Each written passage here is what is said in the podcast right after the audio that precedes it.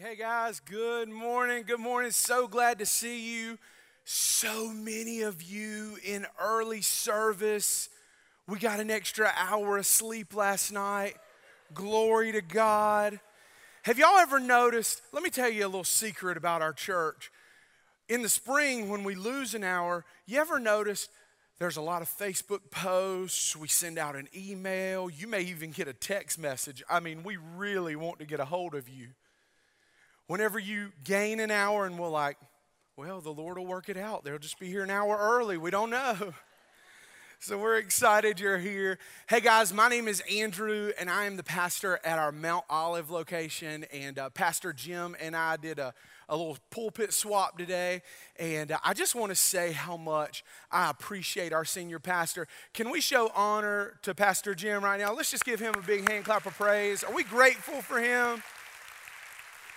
You know, we're talking about the things we're grateful for. I want to say I am grateful for Pastor Jim because he is the one who initiates Sundays like today.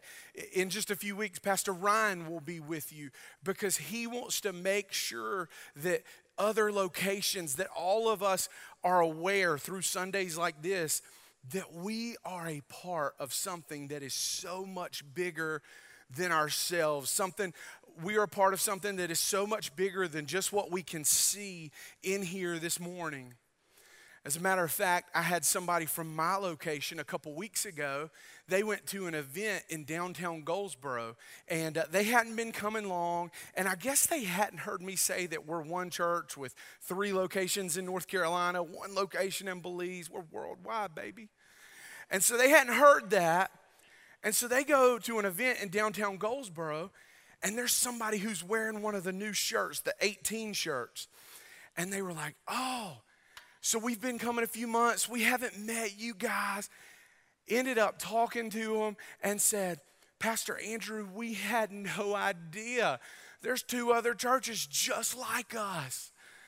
So they were pretty pumped about that. And I love what God's doing in this community, in Goldsboro, in Mount Olive, in Points Beyond. And so we're so grateful that we get to be a part of something that's so much bigger than ourselves. Well, guys, we are in a sermon series uh, the past few weeks called Grateful. And uh, if you haven't been with us all the weeks, let me just catch you up. So, the first Sunday of the series, two weeks ago, we talked about how we are grateful for second chances. That whenever we mess up, when we blow it, when we drop the ball, that God loves us so much. Not just me, not just Bible college preacher man, Pastor Andrew. God loves all of us so much that he reaches down into the muck and the mire of our sin and he pulls us up because we have a God who loves us and gives us second chances. And then last week, Pastor Jim brought a word about how we are grateful for water baptism. Guys, it was powerful. We took up Connect cards at the end of service last week, and what the office is telling me, every single location had people who wanted to be water baptized. And this location had a stack this thick of people who wanted to be water baptized. So, yeah, go God. You do not want to miss November 18th. We are going to dunk some people. Stuff's going to get wet. Just bring a poncho with you. We may accidentally dunk you. We don't know. So come on November 18th. It's going to be a powerful day. But, but you see, there's a train of thought there. So we get a second chance. We can be made right with God. Then we are grateful for water baptism. And today we want to talk about how we are grateful for abundant life. We're grateful that when we get in contact with God, when we know Him as our Savior, we don't have to just make it. We don't have to just survive. There is an abundant life that is available to us. Here's kind of how we say it that following Jesus makes your life better and it makes you better at life. Following Jesus makes your life better and it makes you better at life. Now, we stole that from Andy Stanley, but it is good. And it encapsulates that idea of an abundant life. See, we often talk about heaven, that one day We are eternal beings, and one day when Jesus comes for us, or one day when we leave this earth, there is an eternal home for us called heaven, and we're grateful for that. That's pretty cool. Walking the streets of gold, that's going to be amazing. But that's not it. When we know Jesus as our Savior, not only do we have the hope of heaven, but there is an abundant life for us here on this earth. Let me be clear though. Let me throw a little disclaimer out. That does not necessarily mean big houses, new cars, and nice boats. That's lifestyles of the rich and famous. And now, on lifestyles of the rich and famous. Do you guys remember that show? So that's not necessarily what abundant life is. Although, if that's God's will for me, who am I to argue? The abundant life that we're talking about, the abundant life that we're talking about, is probably best seen in John chapter 10. In John chapter 10, there is a comparison and a contrast. So Jesus is talking to a group of Pharisees and he says, Hey, listen, lean in. I want you to understand something. There is the good shepherd and there's the thief. Both of them are real and both have very different purposes for the sheep. Both have very different purposes for our life. And so, first, Jesus explains the good shepherd. He says, Here's some characteristics you need to know. The good shepherd, he enters the sheep pen through the gate the good shepherd calls out to the sheep and they come to him because they know their shepherd's voice and the sheep follow the good shepherd. And then Jesus goes on to say, but the thief, completely different. The thief jumps the fence. He doesn't come in through the gate. He's there illegitimately. He comes in, he jumps the fence, he calls out to the sheep, but the sheep don't follow him because they know that's not their shepherd's voice.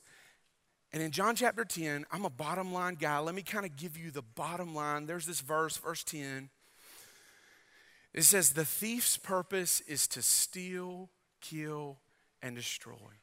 That's why the thief jumps the fence. That's why he's trying to get the sheep's attention because he has ulterior motives. He's got wrong motives. The, the thief's purpose is to steal, kill, and destroy. Put that verse up, guys. I want you to read this next part with me. My purpose is to give them a rich and satisfying life. Y'all did get an extra hour of sleep last night, didn't you? Read this with me now. My purpose is to give them a rich and satisfying life. That is God's purpose for me and for you and for every person in here and for every person that we will ever meet. His purpose is that we would know Him as Savior and that He would then be able to give us abundant life.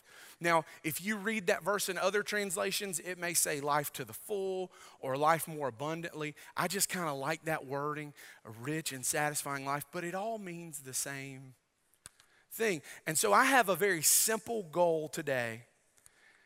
I want to show you how to walk in God's purpose for your life, that rich and satisfying life. And so, if I were to take a poll here this morning, don't raise your hands, but if I were to take a poll and I were to say, How many of you want a rich and satisfying life? Oh my goodness. Every hand in this place would go up. People who are watching online at home in their pajamas this morning, their hand would go up. I want some of that. Rich and satisfying life, you said? Yes, sir, buddy. I want some. But then, if I were to ask you, okay, so all of us want that, how many of you have a rich and satisfying life? My guess is far fewer hands would go up. My guess is maybe a third, a fourth. You would almost want to put qualifiers on it. Pastor Andrew, how rich? How satisfying a life are you talking? about? I'm not sure if I should raise my hand right now because it's okay, but it's not great. And I believe that the reason for that discrepancy is that we often allow our problems to block God's purpose for our life. The reason that not all of us could raise our hand that we are walking as believers, that we are walking in a rich and satisfying life, is because we often allow our problems to block God's purpose for our life. Let me show it to you in Scripture. Luke chapter 17. We see there in Luke 17, there's this group of guys, and they undoubtedly want a rich and satisfying life. I mean, they, they would like that. But they've got a problem. These guys have a problem. They've got leprosy. And so they are not living that rich and satisfying life. Let me show it to you. Verse 11. Now, on his way to Jerusalem, Jesus traveled along the border between Samaria and Galilee. And as he was going into a village, 10 men who had leprosy met him. Before I go any further, we don't understand a lot about leprosy. We don't deal with leprosy that much in our culture. Thanks to science and modern medicine, leprosy is not really something that is prevalent today. Uh, some statistics I found said that 0.2% of the world's population in 2018, 0.2% of the world's population have leprosy. So, very few, very few comparatively. Here's some things we need to know about leprosy leprosy is pervasive. It, when, when you uh, got leprosy, the way it started is that there would be a white patch on your skin. And that white patch would spread all over your body. It would just take over, it would show up everywhere. And leprosy, there was no cure for it. Leprosy was especially tough on your limbs. So, your, your legs, your arms, your fingers, your toes. Leprosy would cause leprosy would cause your skin to begin to rot. And many in biblical times they thought that it caused your toes and your fingers and stuff to rot off. I mean, just horrible. Nobody wants leprosy. Scientists today believe that actually what probably happened is that when you had leprosy, leprosy kills your nerve endings. And, and, so you just couldn't feel it. And so you would do what we all do you slam your finger in the door accidentally. It doesn't hurt. I don't have any feeling. You, you stub your toe or you burn your foot. Doesn't hurt. I don't have any feeling. And so it was tough on you. And then, and this part's gross, and I hope you're not planning on going out to eat after this. One scientist I saw said that what sometimes would happen, he, he's thinking, is that the rodents, the rats of that day would smell that decaying flesh and they would come in when you were asleep and they would begin to eat on fingers and toes. And I see, I won't keep going with that. But again, you wouldn't feel it so leprosy was pervasive, it took over your whole body. The other thing is, leprosy was contagious. It's contagious. And so when you knew you had leprosy, the thing you had to do was you had to go to the priest and he would declare you unclean. When you were unclean, you had to go to the outskirts of town, you had to forage for food. It was not a life that anybody wanted.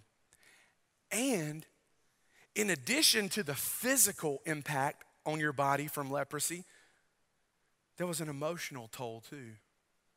See, because it was your job if you had leprosy to warn people. Let's say two people were coming up, they were just talking, they didn't see me, I have leprosy. There is a certain distance you have to keep from everyone around you. And if you see that people are infringing on you, you have to yell out, unclean unclean. Can you imagine how that would take a toll on a person's psyche? In addition to just hurting and being in pain and my limbs, I got a feeling. I can't even be around people. Another side effect of leprosy, another thing that would happen with leprosy was you couldn't be around your family or friends. This is before the days of FaceTime and text messages and emails. And so if you had leprosy, that meant you're going to miss the birthdays. You're not going to get to see your kids grow up. You're not going to be able to celebrate your anniversary with your wife. It meant that you had to be on the outskirts of town, you were completely separated. Now, I've already told you the good news is uh, leprosy, physical leprosy, is not prevalent anymore. But spiritual leprosy is. Spiritual leprosy is far from gone. It represents anything that starts small but grows until it dominates your life. Spiritual leprosy represents anything that affects and infects people around you. And spiritual leprosy represents anything that separates you from the people you love and from God. Give you some examples of spiritual leprosy addiction, drug addiction, alcohol addiction, pornography addiction, uh, prescription drug addiction. Spiritual leprosy can be uh, an unforgiving spirit, a bitter root inside of you.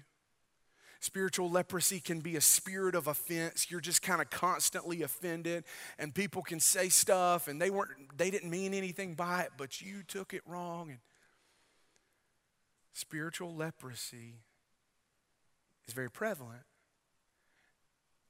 And our tendency is going to be, as we hear that, as we think about our life, I believe that the Holy Spirit will begin to reveal to us some white patches. I believe that the Holy Spirit will begin to reveal to us some places it may not have taken over your whole life yet, but you need to bring that thing to God. But our tendency is going to be to hide it, to pretend like everything's okay, to push it down, to justify it.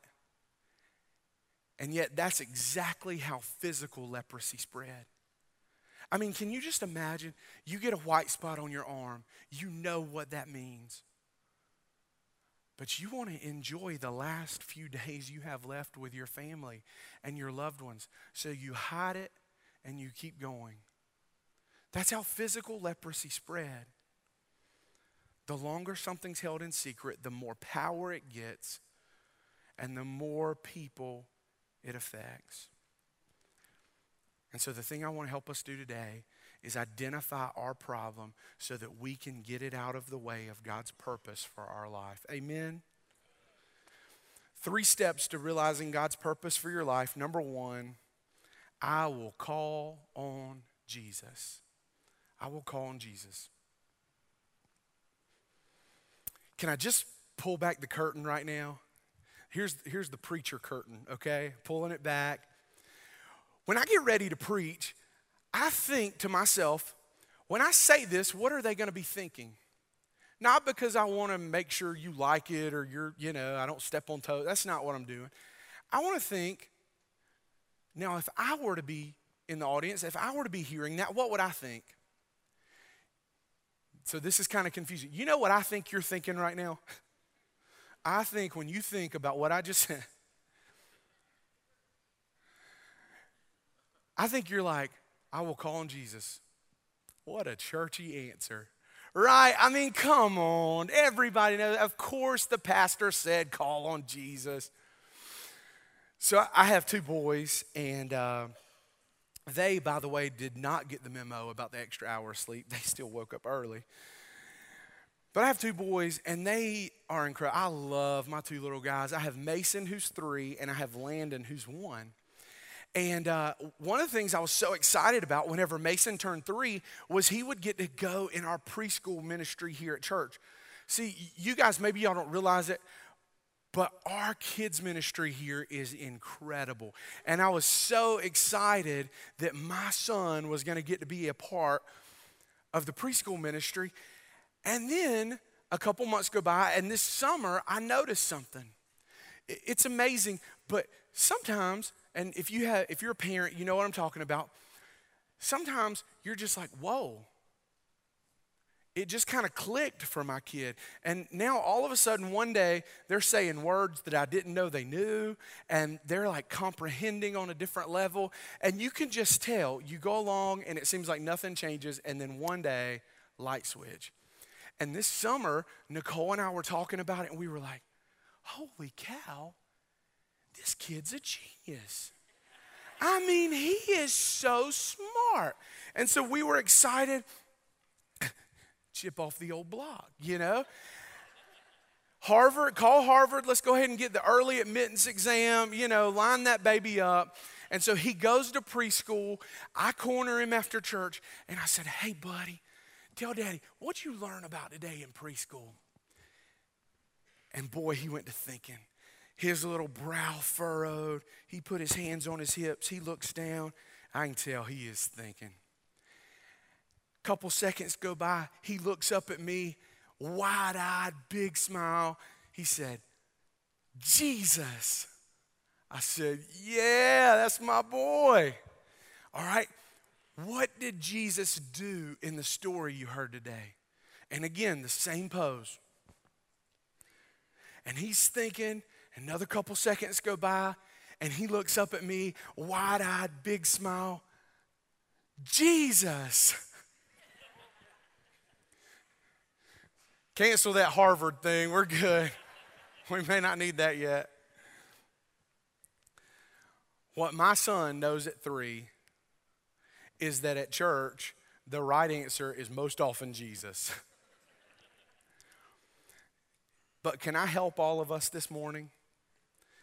No matter what problem you are facing, what difficulty is in your path, what you are going through, what valley you are in, for us, the right answer is still Jesus. Amen?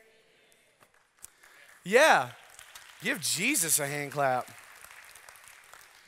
And so go back to our story.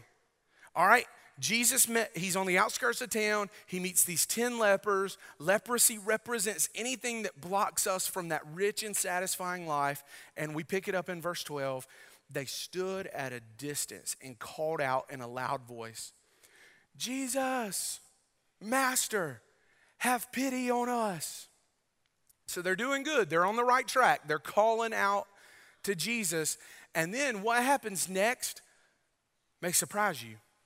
Because in verse 14, when he saw them, he said, Go show yourselves to the priests. Well, wait, we, we already learned that when you show yourself to the priest, the priest can declare you unclean. And so the opposite of that is true as well. The priest can also declare you clean but the problem is, as they look down, nothing's changed. They're still leprous. Their, their hands and their feet and their toes and their nose, leprosy is still prevalent on their body. But scripture says, as they went, they were cleansed. As they went, these guys responded in faith and took that next step and as they did, they were cleansed. And so the first step toward a rich and satisfying life is to follow Jesus. I will call on Jesus. The second step is I will take a step of faith. And so that's what these guys did. Jesus told them all those years ago to take a step of faith. And I believe that in November 2018, He's telling us to do the exact same thing to take a step of faith. I want to show you what this looked like in the life of another leper. In 2 Kings chapter 5, we see Naaman. Some of you are familiar with this story, some of you may not be. Let me hit the highlights. Verse 1 Now Naaman was commander of the army of the king of Aram. He was a great man in the sight of his master and highly regarded because through him the Lord had given victory to Aram. He was a valiant soldier. Look at that. It is like a list of accomplishments. He was a commander, he was a great man, he was highly regarded, he was a valiant soldier. But, but, three little letters that completely changed the trajectory of this story. But he had leprosy. And it didn't matter how rich and how powerful and what a good soldier he was, none of that mattered because Naaman had a problem. But he hears through some connections, and you guys should go and read 2 Kings chapter 5 this afternoon. It's so good. But through some connections, he hears if you go to the prophet Elisha's house, you'll be healed. He can heal you, he has that power. He can call on the Lord his God. And so Naaman does what any of us would do. Naaman goes and calls on Elisha. But what happens next is actually kind of funny. We don't know what Elisha was doing in his house. I don't know if he was on a Netflix marathon. I don't know if he was in a bubble bath. We don't know what Elisha was doing. But he doesn't even come out of the house. He sends a servant and he says, Go and tell Naaman to wash seven times in the Jordan River and he'll be healed. Naaman's ticked. Naaman is mad. He is a commander. He is a valiant soldier. He is right there with the king. People show me respect. Uh, let's just read it in verse 11. Naaman went away angry. I thought that he would surely come out to me and stand and call in the name of the Lord his God and maybe wave his hand over the spot. Or I didn't know what it was going to look like, but I thought he would do something. Are not the rivers of Damascus better than any of the waters of Israel? Couldn't I wash in them and be cleansed? Let me tell you guys something about me. I understand Naaman, okay? And this is bad to admit, but I'm going back to Mount Olive next week, so it don't matter. so I know that I'm a maximizer. I know that when I tell a story, I don't lie, but boy, I know how to tell a story. I just know how to tell, and I'll work it. And, and by the time I'm done, here's what I want to happen I want to kind of whoop people up into a frenzy. If I'm mad, I want you to be mad with me at whatever it is I'm mad at.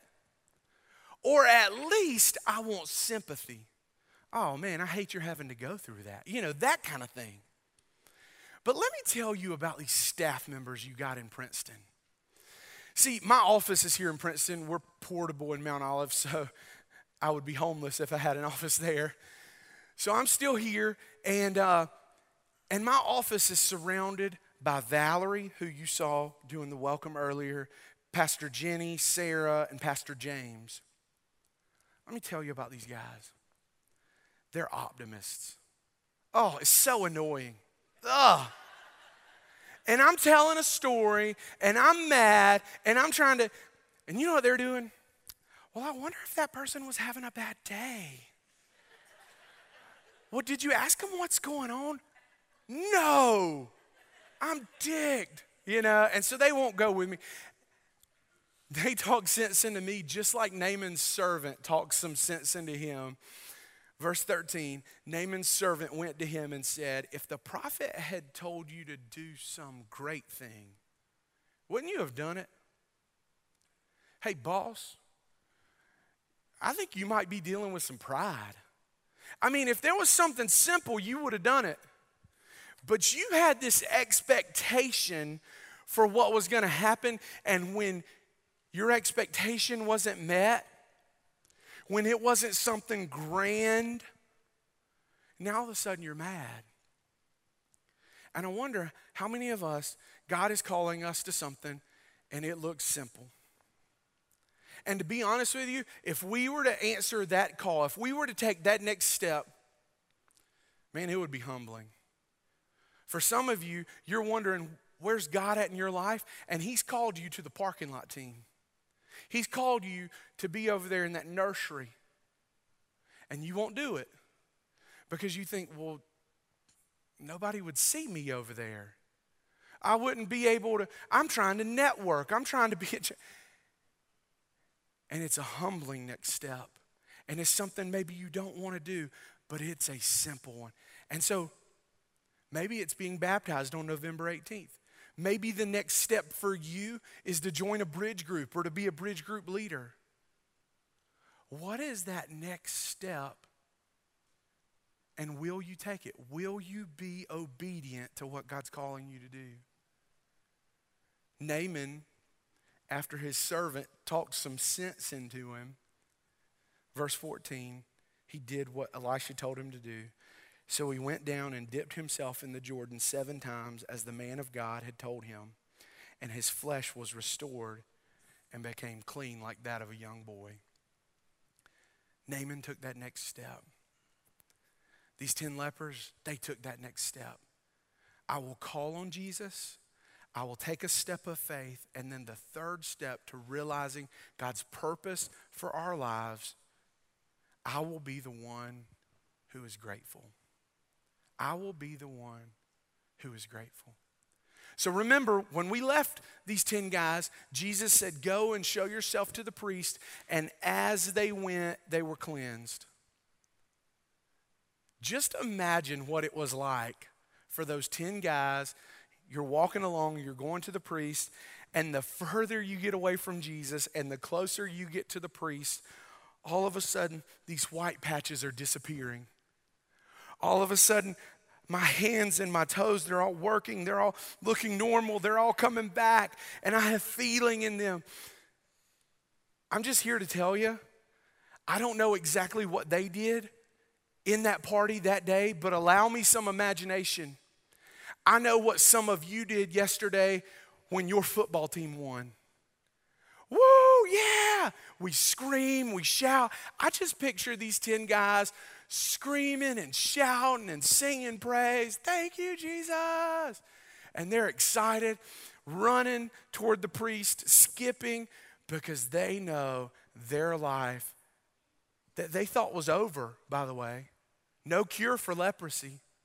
They thought it was over. And now all of a sudden, I get my life back. I get to go back to my family. I get to be normal again. I don't have to forage for food on the outside of town. And so they come back. They show themselves to the priests.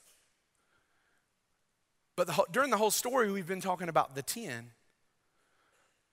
But now they break up, and one does something different. Verse 15 One of them, when he saw he was healed, came back, praising God in a loud voice.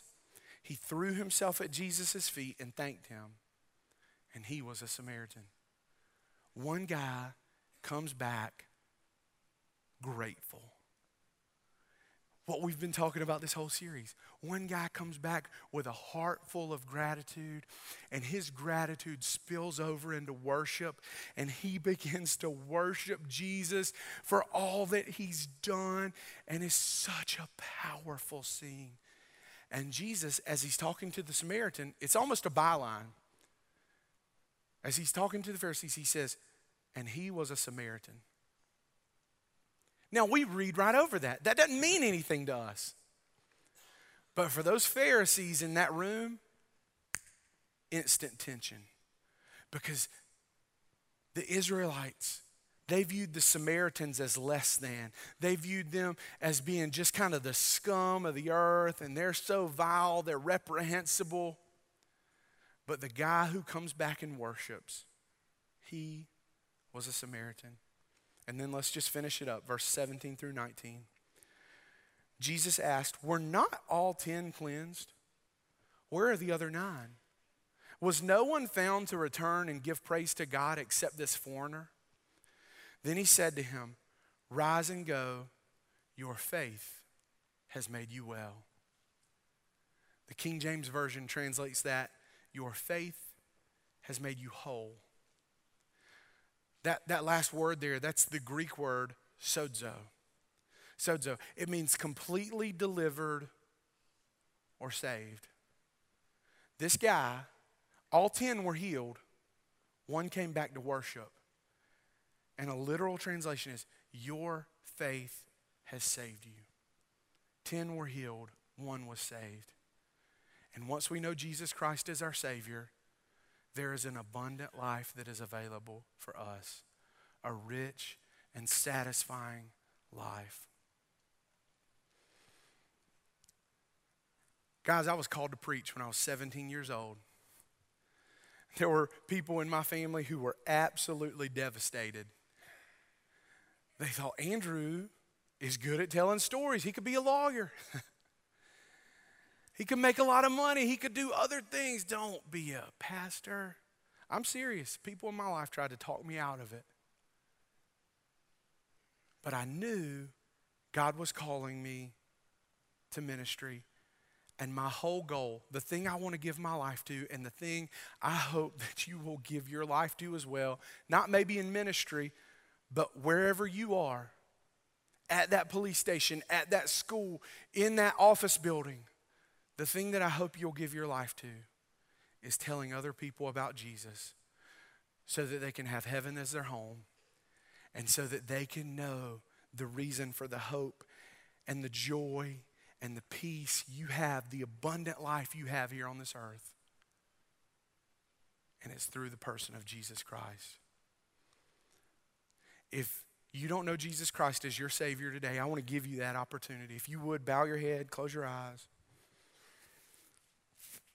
I believe if you mean the things that I'm going to say, if you mean them in your heart, then Jesus will be your Savior right here this very day.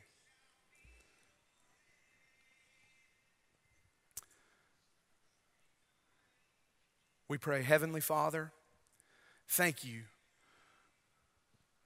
Thank you, God, for what you've done for me. Thank you for sending Jesus. That as he died on that cross, he bore all of my suffering, all of my shame, all of my sin, and because of his sacrifice, I can be made whole. I can be saved. I can be reunited with a holy God. I, as a sinful man, can be reunited with a holy God. So, God, I pray right now that you would forgive me of my sin. I pray that you would come live in my heart. I pray that you would help me to live this out every day of my life. I believe that if you prayed that prayer, you're saved. And so now I just want to pray for the rest of us. Heavenly Father, thank you for those that have already made that decision a long time ago. I pray, Father, that none of us would allow our problems to block your purpose for our life.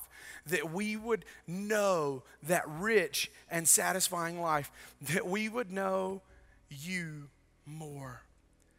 That, that we would get close to the source of all wisdom, to the source of all love, to the source of all joy, that we would be close to a God who loves us, to the Good Shepherd who has a good purpose for our life. I pray that each and every one under the sound of my voice would know what it is to walk in abundant life. And I pray it all in Jesus' name. And every person here said, Amen, amen. Hey guys, if you prayed that first prayer for the very first time, I want you to text new life to that number right there. We'll be in touch with you, and we just want to get some resources in your hand. Hey, listen, if you're a first time guest, when you go out these doors to the left, we've got a gift we want to put in your hand. You're our VIP, so make sure you go by and grab that. And then come back next week. Pastor Jim is going to be bringing the final installment of this series, Grateful, and it's good. You don't want to miss it, all right? God bless you guys. Have a great week.